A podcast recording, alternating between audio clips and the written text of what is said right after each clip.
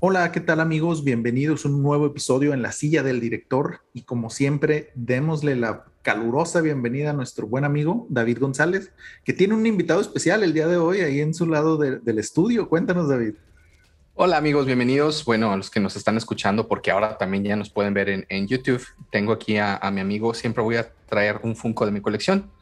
Y el día de hoy traigo a John Wick y muy importante, su perrito.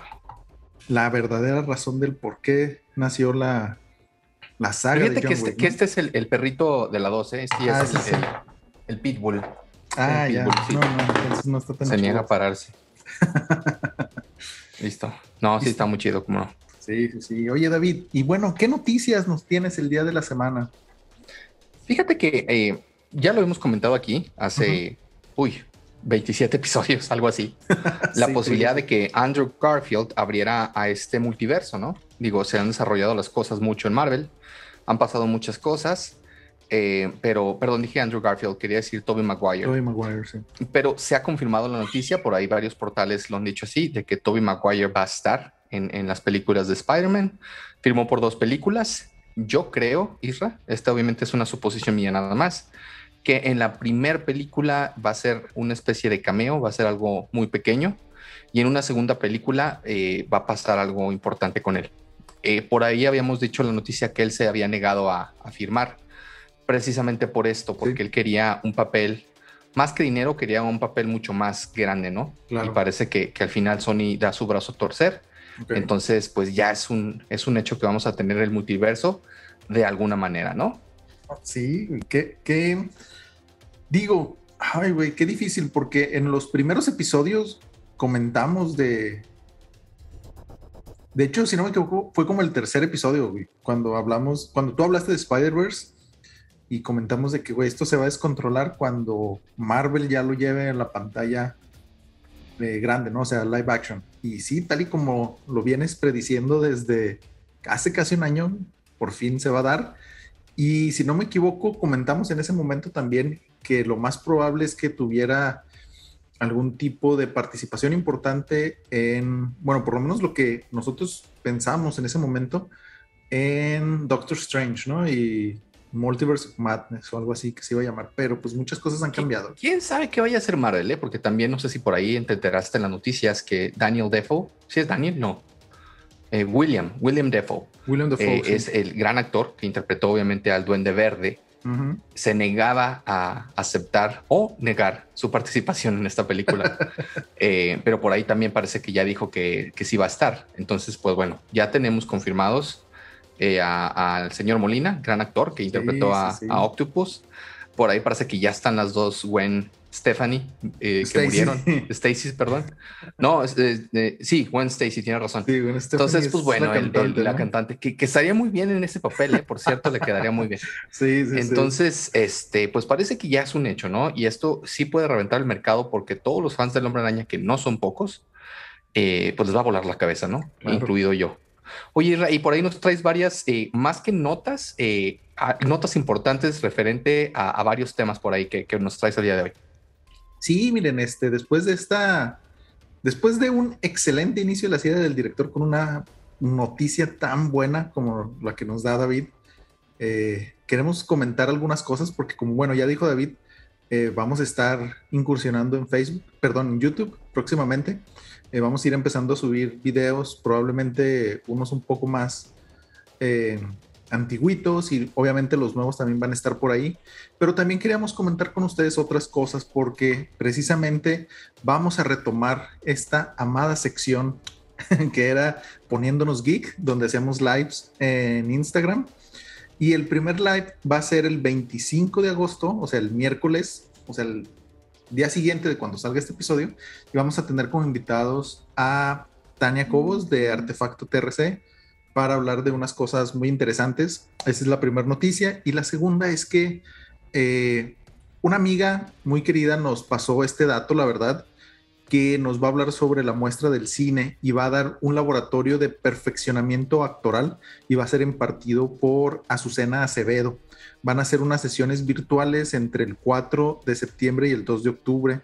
Los sábados de 9 de la mañana a 11 de la tarde. Eh, les vamos a dejar obviamente toda la información en nuestras redes sociales para que puedan acceder a toda la información y obviamente pues uno de los propósitos de la silla del director es como que tratar de traer un poco más del cine a la laguna y pues obviamente este es como que nuestro granito de arena apoyando este tipo de eventos para que se vaya profesionalizando un poquito más eh, todo este tema de la actuación y demás aquí en la laguna. ¿Cómo ves, David?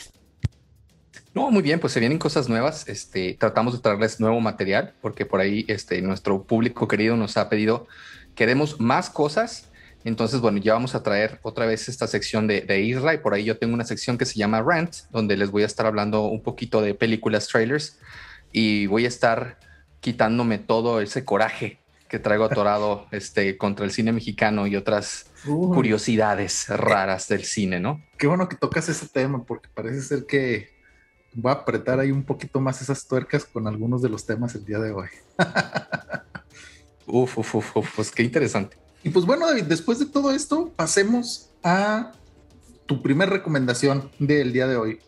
Cuéntanos. Fíjate que hoy, hoy les traigo algo muy interesante. que sin duda alguna, Marvel vino a, revolucionar el mercado a partir de Kevin Feige. Y hoy estamos viviendo el pináculo de, todo este universo que han construido, ¿no? Y hoy les voy a hablar de, esta serie que se llama What If. Esta serie propone versiones alternas de los eventos oficiales de la narrativa de las películas, ¿no?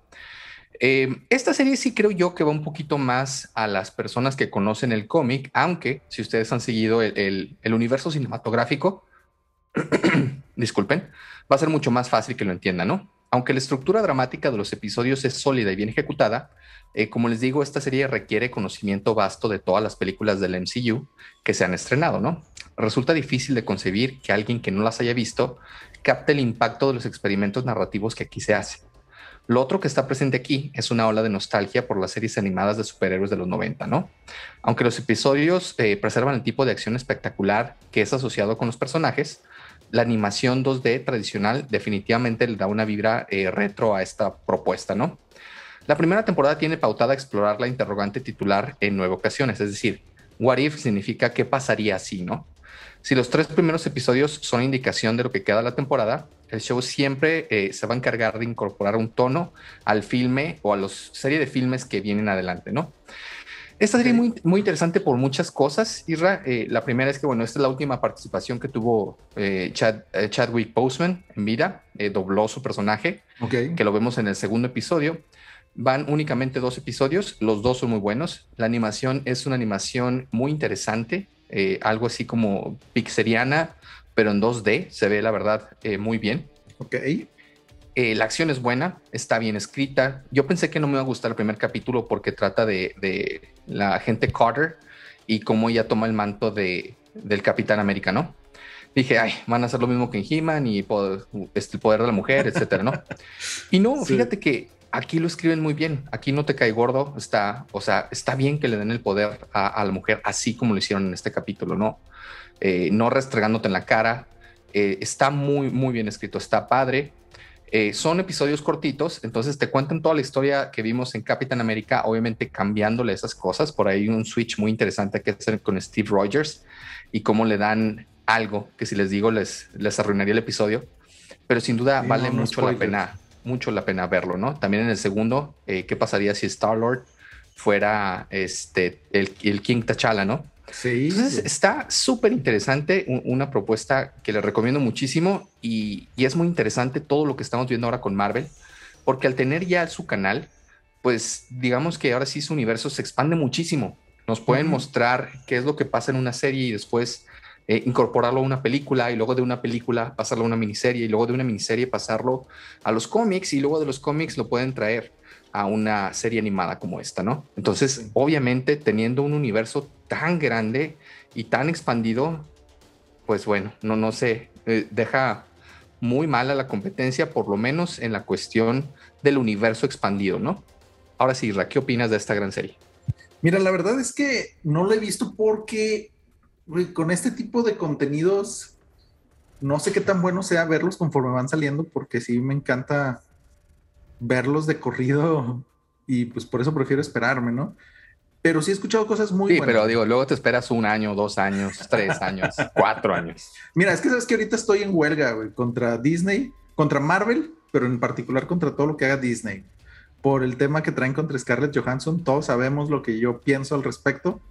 Y pues no, no se puede atacar a Scarlett de, de, esa manera. Están perdiendo mi respeto, ¿no? Que inclusive, haciendo un paréntesis, Denis Villeneuve, mi gran héroe, el gran salvador del cine realmente, desde mi punto de vista, ya se unió a la causa de Scarlett y dijo que él ya va a empezar a negociar que en todos sus contratos sus películas sean estrenadas única y exclusivamente en cine por, o sea, como para tratar de evitar lo que, lo que pasó con Scarlett. Pero fíjate, abriendo un poquito el tema y bueno, cerrando esta parte de What If, amigos, se la recomiendo. Este, si le tuviera que dar una, una calificación, le daría un 3, 3 sobre 5, es muy sólido. Obviamente no le puedo dar más porque únicamente han pasado dos episodios y hay que verla de manera completa, ¿no? Los fans de Marvel, los fans de la animación, los geeks no se la pueden perder. Sí, no, Pasando a este tema interesante que, que abres, va a ser difícil, ¿no? O sea, vemos ahora, obviamente la pandemia tuvo mucho que ver, sí, pero van de la mano ahora sí que, que las producciones, porque ya cada casa productora importante tiene su propio, digámoslo entre comillas, Netflix entonces, pues va a ser imposible que no saquen la película y a las dos semanas la, quieran sacar en su, en su portal, ¿no? Entonces, obviamente los contratos, ay, ¿qué tanto van a poder aguantar? Sin duda alguna, los grandes capos, los, grandes peces sí lo pueden firmar, pero quién sabe, o sea, yo digo que a lo mejor tres, cuatro películas y nada más, ¿no? Ya después no nos van a ofrecer, bueno, si quieres y si no quieres, vayas a ser cine independiente, mi hijo, ¿no? ¿Qué opinas? Sí, no, este, yo creo que, o sea, van a ser realmente pocos los nombres que van a poder tener ese, ese poder de decisión, como puede ser Nolan. Eh, creo yo ahora que Denis Villeneuve se está abriendo un nombre también muy importante dentro de la industria que va a tener la posibilidad de hacer eso.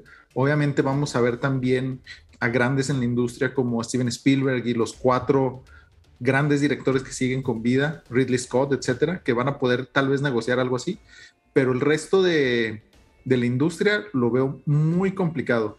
Pero lo que sí creo es que probablemente este, este tipo de eventos, o sí, esto que sucedió, va a ser algo similar a lo que pasó con Crispin Glover en Volver al Futuro.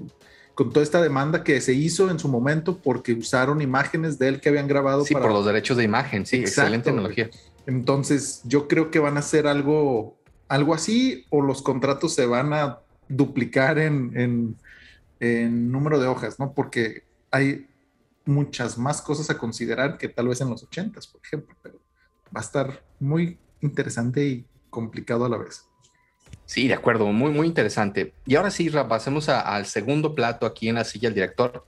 ¿Qué película, serie, eh, qué más podemos decir? O novela, porque pues ahí de repente, Selena, nos traes el día de hoy. Mira, yo quiero, justo eh, te me adelantaste, en dar un intro referente a historias mexicanas. Y quiero hacerte una pregunta, pero quiero tener cierto antecedente antes de la pregunta en sí.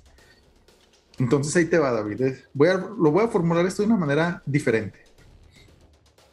Estamos de acuerdo en que el cine mexicano, el cine mexicano no es tu favorito, ¿verdad? Creo que nuestros 35 fans que tenemos lo saben. Yo odio el cine. Te podría decir cuatro películas del cine mexicano que me han gustado. De todas, únicamente son cuatro, son muy poquitas. Sí, sí. Eh, yo digo que lo dejemos ese como para un especial en septiembre por ser mes patrio, ¿no? Pero entonces estamos de acuerdo que el cine mexicano más comercial, por lo general, es una porquería en general, ¿verdad? Se me hace que una porquería es poco decir. Sí, es que estamos en, en horario familiar, entonces hay que mantenernos family friendly.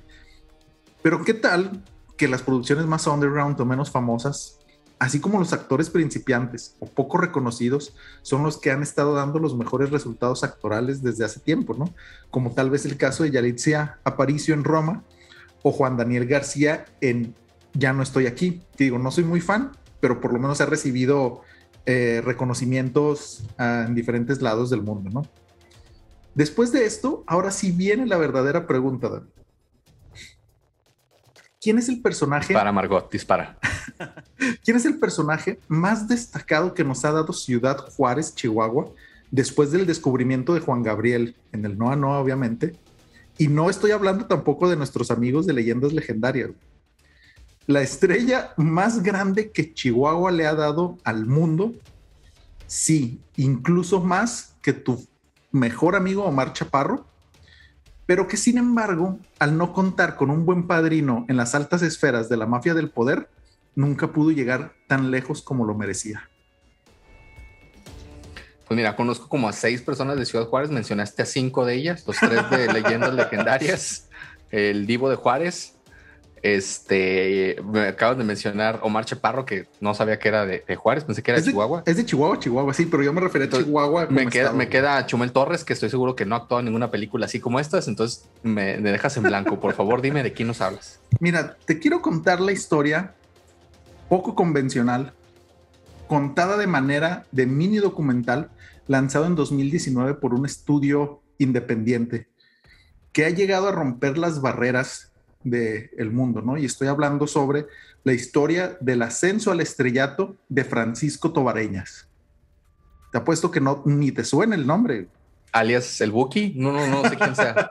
bueno, ahí te va. Un poquito más adelante te voy a revelar el nombre de esta persona, o cómo es internacionalmente conocido, ¿no?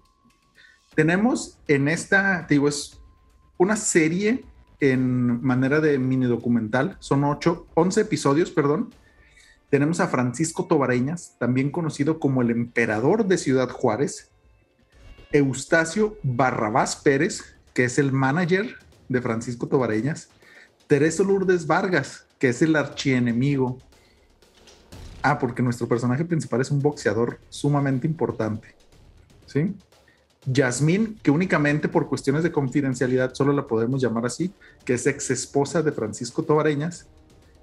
El padre Toño, quien era obviamente el párroco de la colonia, porque no podemos hablar de una historia de tercer mundo si la iglesia no está involucrada, quien fue la primera víctima de Francisco, y Álvaro Santiago, quien es el promotor de eventos más importante de Ciudad Juárez.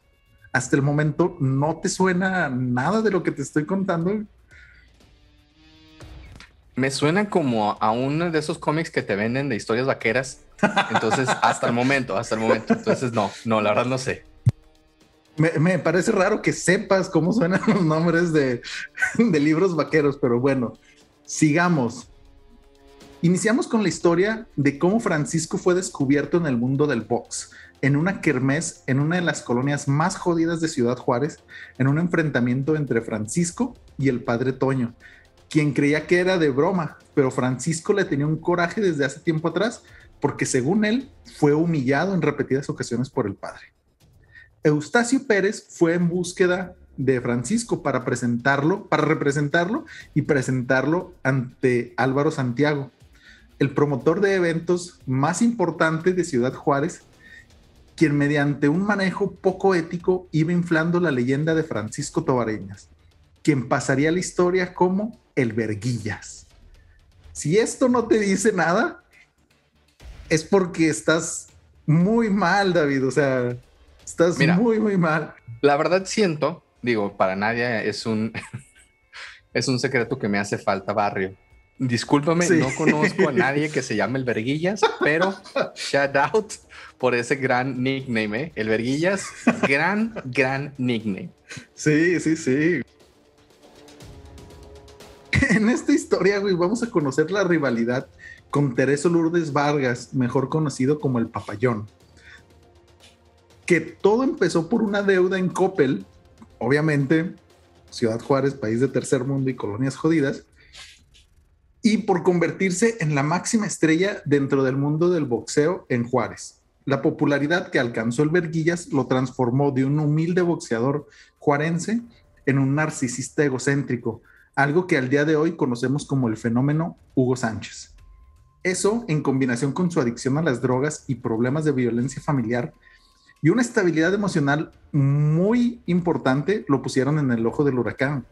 En entrevistas, el Verguillas ha reconocido que durante sus momentos más oscuros abusó de drogas como marihuana, crack, heroína, roids, así lo expresa él, PSP, orina, mazapán viejo y hasta dubalín quemado. Me da miedo preguntar si la orina es una droga o estando en ese estado dijo, pues vamos a probar a ver qué sabe es la segunda. la segunda opción. pues bueno, después de mío, todo esto, el verguillas. Sí, todo en la búsqueda por llegar a un centro de rehabilitación en Las Vegas, pero se perdieron en la carretera y terminaron en Torreón, el cual ellos, como personas de las colonias más humildes de Ciudad Juárez, creyeron que sí estaban en Las Vegas.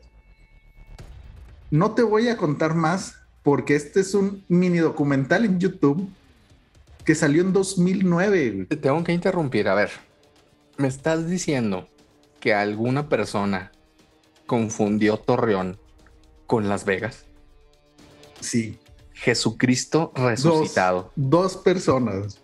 Estamos, estamos hablando de Francisco Tobarañas, el Verguillas, y obviamente de Eustacio Barrabás Pérez, o el tío, quien es el manager del Verguillas. Y durante estos 11 episodios que podemos ver, o sea, duran de 6 a 11 minutos cada uno, pero nos cuentan la trágica historia de Francisco Tobareñas, cómo llegó a convertirse en el emperador de Ciudad Juárez y cómo cayó en la, desgracia debido a su adicción al mazapán y al dubalín quemado. Entonces, David, hasta el momento, ¿qué opinas de lo que te he contado? Mira, me, tenías así en un nivel bajito, bajito, bajito, y luego subió de en medio y ahorita lo quiero ver. acabando quiero ver qué onda con un güey que confunde Torreón con Las Vegas. Sí está muy cabrón eso. Mira, la verdad es,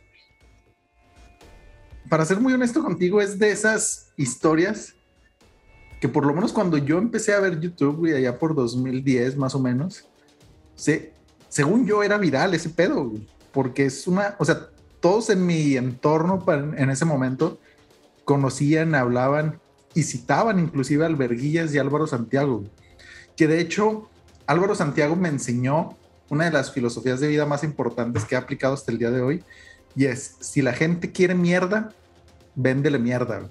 Y pues obviamente eso se ve plasmado en todo el cine mexicano más comercial que conocemos tú y yo, y probablemente es la razón por cuál de por cuál tenemos ese odio hacia ese cine comercial mexicano, ¿no?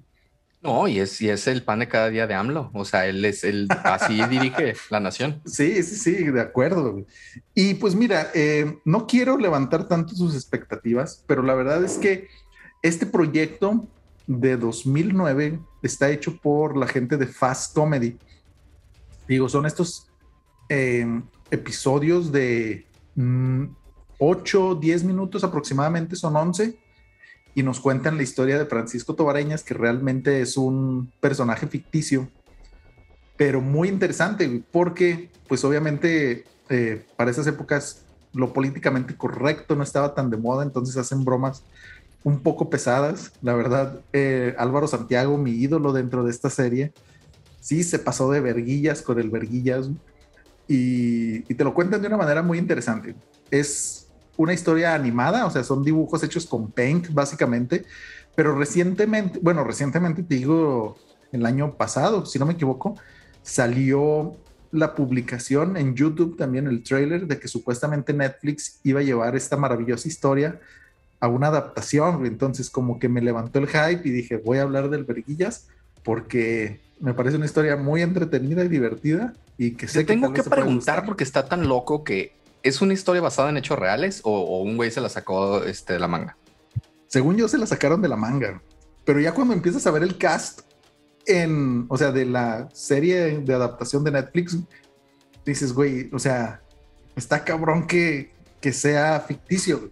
Porque el, el güey que en teoría le haría del verguillas es un boxeador también que está así cagado al dibujo que hicieron. O sea, todos están, o sea, como que tomaron la inspiración de gente real para hacer la animación y las historias, porque inclusive el boxeador este que le iba a hacer del Verguías, que ahorita no me acuerdo cómo se llama, él dice que, güey, hasta parece que copiaron mi vida para hacer la historia del Verguías, güey. Y es una historia muy triste, pero contada de, de una manera con un humor muy negro y muy poco convencional y que probablemente si se hiciera viral en estos tiempos, los creadores serían cancelados por Twitter y por todos lados que se pueda cancelar la gente. Entonces. ¿Cuánto, ¿Cuánto le darías y dónde la podemos ver?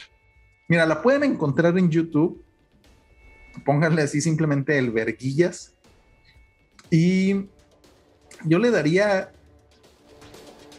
dos Christopher Nolans, porque no es, o sea, no es muy buena, pero te vas a divertir los 10 minutos que dura cada episodio. Pero sí necesitas entrar con mente abierta. Si andas de Social Justice Warrior, no la veas porque te vas a sentir eh, ofendido y sobajado y todas las Ofendide. Ofendide, sí, sí, sí. Y pues bueno, David, ese es mi primera entrega para ti el día de hoy y quiero que me digas qué opinas de lo que te he contado hasta el momento. No, excelente. Creo que es muy importante lo que acabas de decir. O sea, es una serie para divertirse, ¿no? Entonces me recuerda un poquito a Killer Pollo y a toda esa saga de, de, dibujos que salieron en, ese entonces y que eran irreverentes y eran groseros y eran también el chiste del taquero de que quiere un taco, pero no hay. O sea, todo ese tipo de, sí, sí, de, cosas que, que, eran muy interesantes, sobre todo porque te hacían pasar un buen rato, ¿no? Los veías con ánimos de reírte, olvidarte un poquito lo que estabas haciendo entonces, si tienes eso en mente, pues sin duda una serie muy recomendable que pueden ver en YouTube, ¿no? Sí, y aparte, o sea, ¿sabes qué también? Yo creo que hay mucha gente aquí en La Laguna que tiene conocidos que viven en Juárez y le puedes tirar hate con referencias de que puedes sacar de esta serie de alberguillas, ¿no? Porque sí, pues entre ellos mismos se tiran hate y aquí te da un poco más de, de pauta para, para hacerlo. Y pues bueno, esa es mi recomendación un poco convencional el día de hoy que traigo para todos ustedes, amigos. Y David, ¿Qué otra cosa nos vas a platicar el día de hoy? déjame respiro. Muy bien, amigos. Hoy les voy a hablar de una película que al momento, y seguramente porque así funciona en el algoritmo de Netflix, va a estar en primer lugar todavía esta semana y hasta cuando escuchen este podcast va a seguir siendo el número uno en Netflix. Les hablo de una película que se llama Sweet Girl, protagonizada por ni más ni menos que Jason Momoa y una joven actriz que se llama Isabela Merced. Entonces, yo diciéndole estas dos cosas, pues obviamente levanta un hype increíble. Tú ves la foto, ves al impresionante Jason Momoa siendo Jason Momoa, a una joven actriz latina y dices, va, porque así le hice yo. Ayer le piqué, dije Jason Momoa, vamos a picarle porque pues qué puede salir mal. Todo puede salir mal. absolutamente todo. Pero antes de tirar todo mi odio acumulado a esta porquería de Netflix, les voy a platicar un poquito que el planteamiento de Sweet Girl es simple.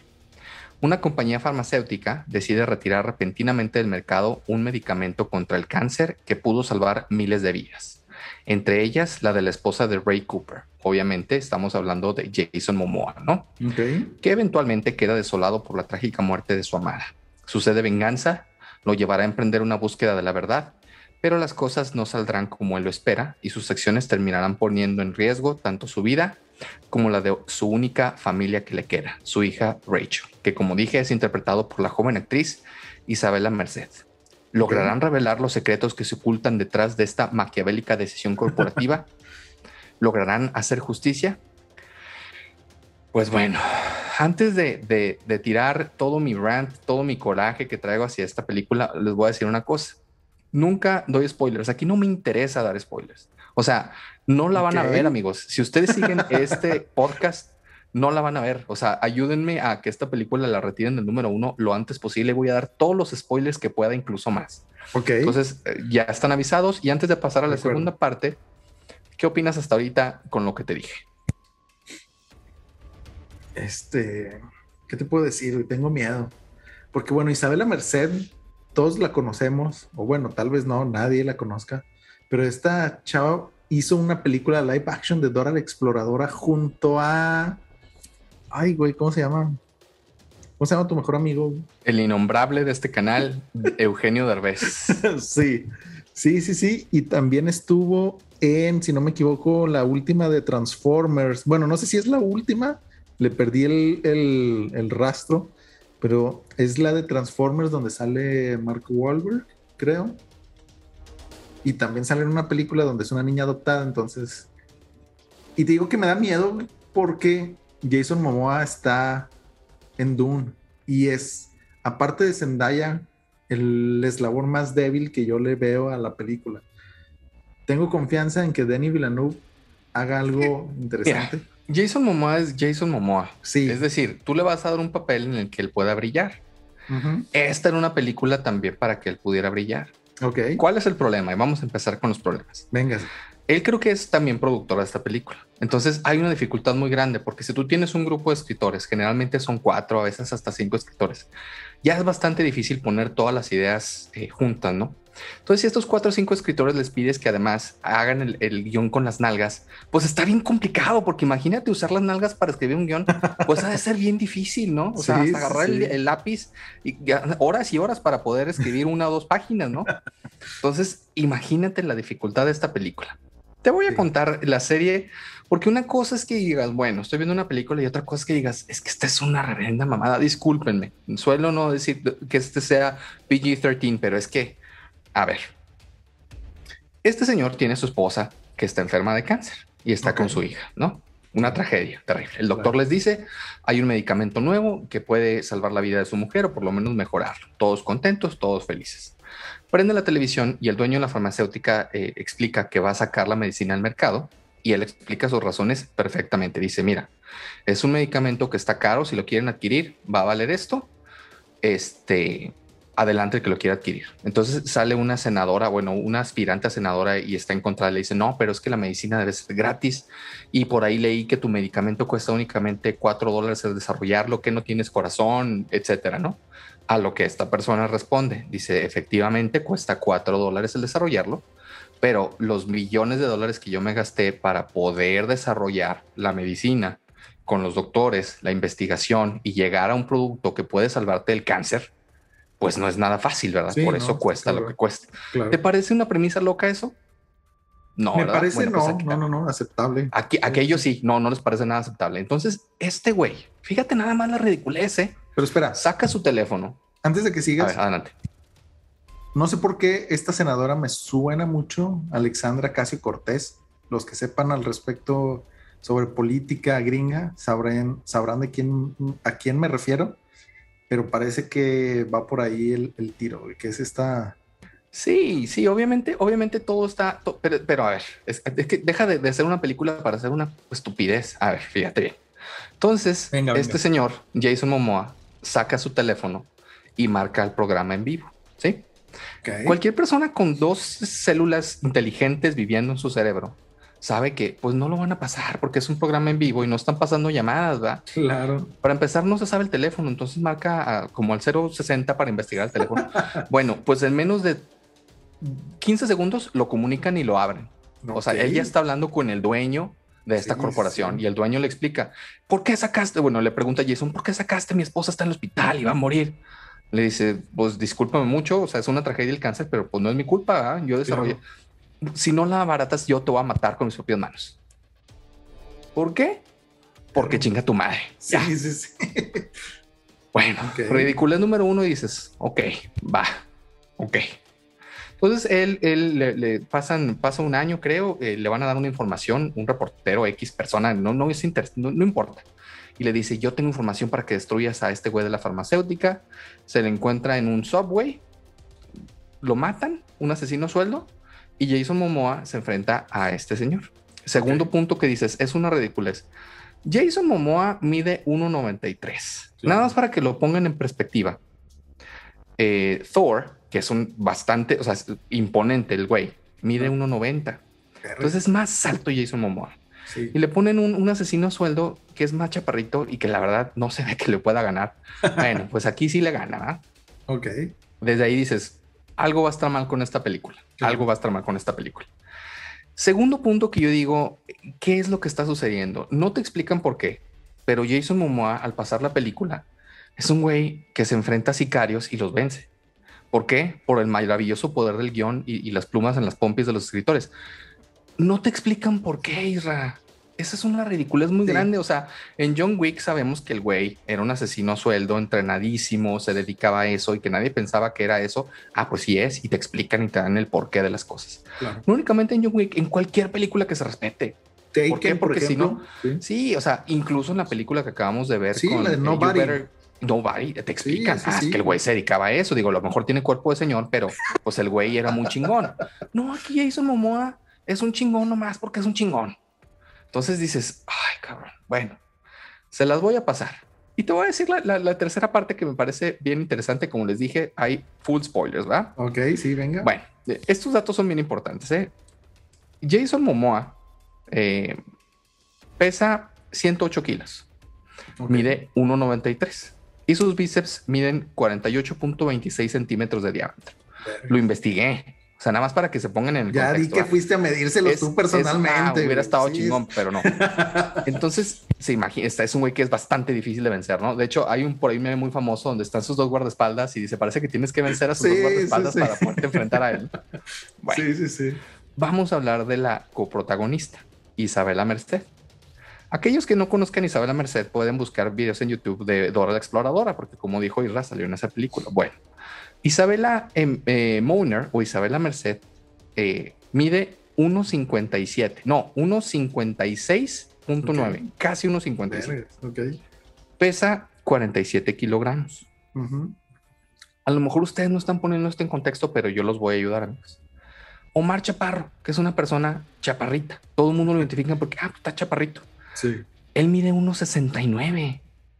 Esta señorita mide uno, casi 1,57. Entonces estamos hablando de que hay enanos eh, en Mordor y, en esa eh, del Señor de los Anillos que están a la altura de, de, Isabela Merced. O sea, es prácticamente un enanito y pesa 47 kilogramos. Es decir, si tú quisieras vencerla con tu dedo meñique, lo podrías hacer, Isra. Porque, o sea, 47 kilos no es nada. 47 kilos me pesa la pierna derecha, yo creo. Bueno, pues esta, esta estupidez de película decide hacer un giro y, ese giro de tuerca maravilloso resulta ser que el güey que no te explicaron por qué era tan chingón, como dije, que vencía sicarios en la película, pues ¿qué crees? No era él, su papá había muerto en el primer enfrentamiento con el sicario. Entonces, ah, en una especie de, que ella se rompió su psique, ella era la, la, que ah, se había chingado a los sicarios. Entonces, y luego te pasan las imágenes y dices, qué ridiculez, o sea, es una enanita con cuerpo de, niña de 12 años. Sí. No pueden, no, o sea, no pueden ni cargar la mochila de Dora. Hay muchas incoherencias así en la película ridículas, como por ejemplo en una escena eh, que dices, ah, es que Jason Momoa es muy inteligente. ¿Por qué? Porque, porque chinga tu madre, ¿no? Sí, claro. Pues él pone una especie de, de, estos que, que, ponen Navidad en las puertas. Entonces la amarra a la puerta, a lo más alto de la puerta, por si alguien la abre, escuchar el ruido, ¿verdad? ¿Cuál es el problema? Que Jason Momoa, como dije, mide 1,93. ¿sí? Las puertas, en, eh, es más, también investigué lo de la puerta, miden en promedio 2.30 milímetros. ¿sí? O sea, están muy altas, 2 metros. ¿Cómo demonios ella hizo para poner eso? Sí, levitando. El poder del guion, güey. Sí. Y al final que se enfrenta al asesino sicario, en la escena más ridícula, o sea, él se sube arriba de ella y la está ahogando. No hay manera no hay manera en este mundo, o sea, está, está muerta. Únicamente con el peso que él tiene. Ah, no, pero obviamente como, en, una película ochentera, así, eh, a más estilo una película ochentera, escucha la voz de su padre que le dice, regresa, sweet girl. Sí, güey, así de corny, así de chinga tu madre de culera. Está, güey. o sea, le dice el nombre de la película, güey. Le dice, regresa, sweet girl. Y ella está ahogándose. Abre los ojos, güey y regresa y le hace una llave de jiu-jitsu, güey, y lo mata. mata a un güey que mide dos veces lo que él y pesa cuatro veces lo que él. Claro. Y bueno, incoherencias como esta te puedes encontrar en la película 67 veces. O sea, el güey mata a dos personas y sigue andando en su carro. O sea, cualquier persona con tantito cerebro y más en Estados Unidos. Dices, ay, güey, o sea, se saca de las pompis situaciones para poder, entra a las casas de una manera tan ridícula, casa de senadores, total y completamente estúpida esta película, ni siquiera se merece, no le voy a dar ni siquiera un Carmen Salinas, deja tú Eugenio Derbez, no se merece ni un Carmen Salinas, no la vean. Es más, pónganle Netflix y pónganle una manita abajo para que nadie vea esta estupidez de película. Discúlpenme. Y ahora sí, Ra, ¿qué opinas? Uy, yo pensé que por lo menos iba a ser medianamente interesante para seguir dejando fuera a, ¿cómo se llama? A Betty la Fea del top 10 o haber desbancado del primer lugar a, ¿cómo se llama la cosa esta del beso? De Kissing Booth o esa madre 3. Sí, Kissing Booth 3. Eso, dije, pues tal vez tiene algo interesante, pero no, sí, como bien dices, parece ser que la magia, el algoritmo y la producción de Jason Momoa hizo que esta chingadera llegara al primer lugar. La verdad. Pero, fíjate, o sea, si los escritores son malos, Isra, ¿quién, vergas, discúlpenme, leyendo el guion, dice, ah, ya sé, ¿saben, ¿saben quién quedaría perfecto en el papel de la hija? Que se chingan los sicarios. Esta enanita que mide 1,20 y que pesa 30 kilos. Sí, ella, ella quedaría perfecto como Jason Momoa. O sea, no sean ridículos. sí, me explico. O sea, por lo menos hubieras puesto a una mujer de 1,90 que dices, bueno, ok, se chingó dos sicarios. No, una enanita, por favor. No, no, no, no, está. No sé, por primera vez creo que en los 45 programas no tengo palabras para describir lo que siento al respecto de, de esta producción de Netflix. No me había enojado tanto, hasta podría pasar por una película mexicana. O sea, si me hubieran dicho el director es Eugenio Derbez, por supuesto que lo hubiera creído. Sí, a huevo. No, no, no, no, no sé, no sé, no, no, no sé qué decirte. Estoy, estoy sin palabras ahórrenselo amigos, no la vean, es un asco. Discúlpenme, ya, ya me siento un poquito mejor, ya respiré, pasando algo mucho más, este, algo más decente. Por favor, Isra, vamos a cerrar con broche de oro este programa. Sí. ¿Qué nos traes el día de hoy? Sí, pero antes de eso, pasen a Netflix en su cuenta de Netflix y denle pulgar abajo a esta chingadera que se llama Sweet Girl. Por favor, porque sí, no, no merece. ¿Quién hace eso de poner, o sea, cuando se está ahogando y a punto de morir, que le dice despierta, sweet girl? Dices, no estés chingando, no, no es cierto que hicieron eso, güey, no es cierto. Sí, Nadie les dijo nada. No, no, güey, o sea. No, güey, no, no, no, no sé qué decir. O sea, te juro que si yo fuera productor y me llegara esa chingadera, diría, ay, cabrón. Tengo unos cuantos millones de dólares que quiero tirarlos a la basura, mándenlos allá a esa madre qué gacho, güey, qué, horrible, qué horrible, pero qué bueno que me dices para no verla, porque sí. De acuerdo, una disculpa, amigos, me enojé, me exalté, me exalté. un poquito, un poquito, pero bueno, David, pasemos a, temas más amables. Y les quiero yo contar ahora de una historia, historias muy interesantes. Bueno, por lo menos a mí me gustó bastante, sobre todo por la temática y la manera en que, en que se hace, ¿no? Eh, les quiero contar sobre, esta es una producción de Amazon Prime, a diferencia de las porquerías que nos está contando David ahorita. Pero es una, les voy a hablar de esta, de la primera temporada de Modern Love o Amor Moderno, como lo quieran ver. Porque justo la semana pasada, o sea, alrededor del 13 de agosto, ¿no? Hace dos semanas más o menos, al día de cuando estamos grabando salió la segunda temporada. Y eh, esta serie es muy interesante porque, bueno, es desarrollada para la tele por John Kearney, quien conocemos por participar como escritor y director en unas películas, pues obviamente de antaño, que es Begin Again o eh, Volver a empezar, creo que se llama en español, del 2013, con Kira Knightley y Mark Ruffalo. Y también es nuevamente el escritor y director de Sing Street, en 2016 con Aidan Gillen, que conocemos como Littlefinger de Game of Thrones, y otros güeyes que la neta no conozco, ¿no? Pero entonces podemos ver que su estilo y su experiencia es básicamente en musicales y comedias románticas, algo que se nota desde el primer episodio, ¿no?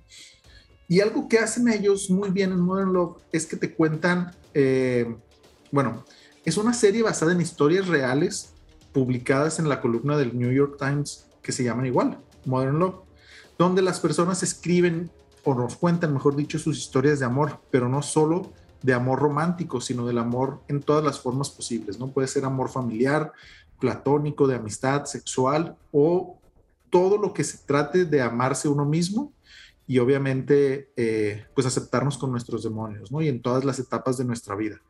Entonces, en cada episodio, tenemos ocho episodios, en cada uno de ellos de aproximadamente media hora, 35 minutos, eh, vamos conociendo diferentes personajes en historias que lo único que tienen en común, aparte de contarnos sobre el amor en diferentes facetas, es que todas están basadas en Nueva York.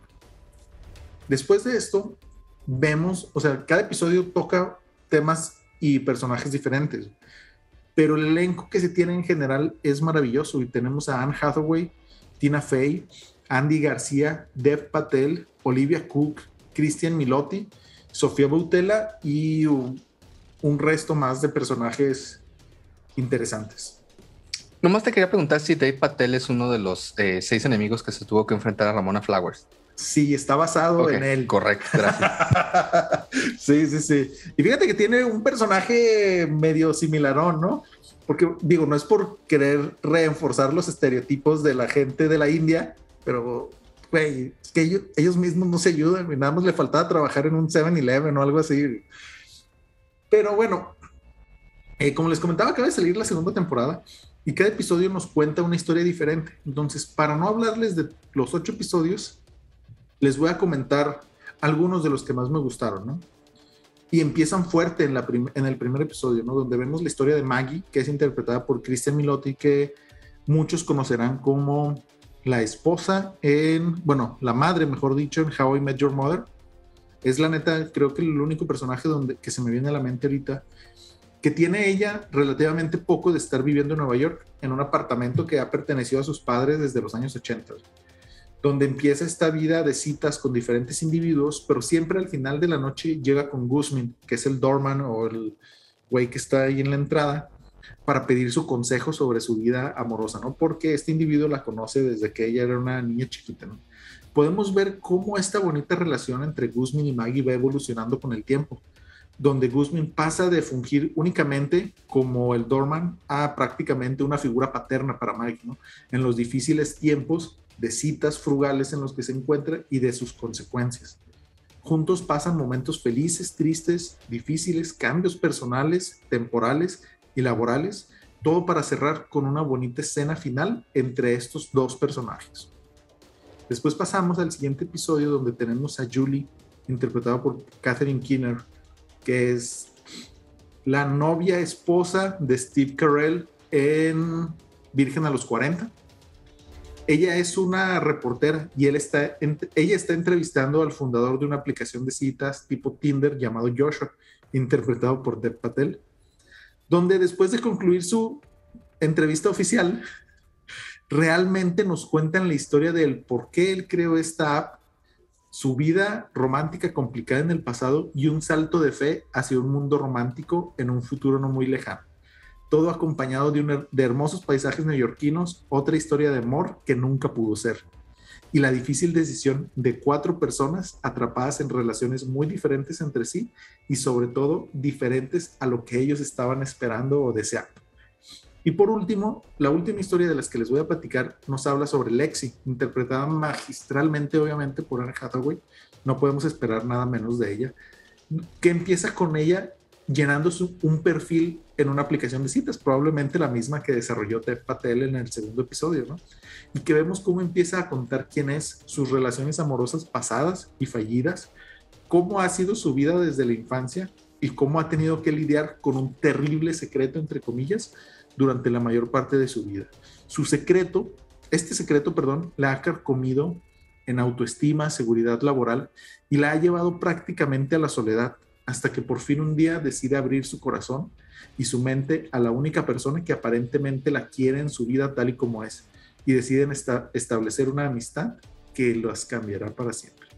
No quiero entrar en más detalles, pero esta película es como si, perdón, esta serie es como si las películas de Woody Allen las separaran en sus tramas originales y les dedicaran un episodio a cada una de ellas. Estoy hablando, por ejemplo, de I Love You New York o de Roma con Amor o Medianoche en París, este tipo de cosas, ¿no? Que nos cuentan historias diferentes que al último se entrelazan de alguna manera. Pues aquí es algo muy similar, o sea, es muy el estilo de Woody Allen. O sea, si fuera una película sería de Woody Allen, más de cuenta. David, ¿qué opinas de lo que te he contado hasta el momento de esta serie? Se escucha muy bien, eh, sobre todo eh, hay que estar abiertos a todo tipo de, de, cine, a todo tipo de series. A mí me gusta mucho variarle un poquito, saber un poquito de, acción, de terror, de suspenso, de anime, de, todo, ¿no? Y, obviamente tienen que ser series que te atrapen, sobre todo estas, ¿no? Que porque si no le tiran al chick flick y, nos vamos con eh, esta que dijiste de Love Booth, ¿cómo se llama? Kissing Booth, que son, son estupideces, ¿no? Sí. Y, estas películas que tienen una trama y, que, perdón, esta serie que tiene una trama y que tiene un porqué y con una actriz como Anne Hathaway, pues obviamente se ve muy appealing, se ve muy, eh, dan ganas de, verla. Entonces, la verdad es que me, intrigó a ver si es, una de esas series que, puedo, puedo decirle a mi esposa que veamos, ¿no? A ver qué, a ver qué tal. Sí, sí, de acuerdo. Y, una de las ventajas es, como te digo, que los episodios duran 30, 35 minutos. Eh, y en teoría no tienen mucha relación entre sí. Hasta el, último episodio es el que los conecta a todos.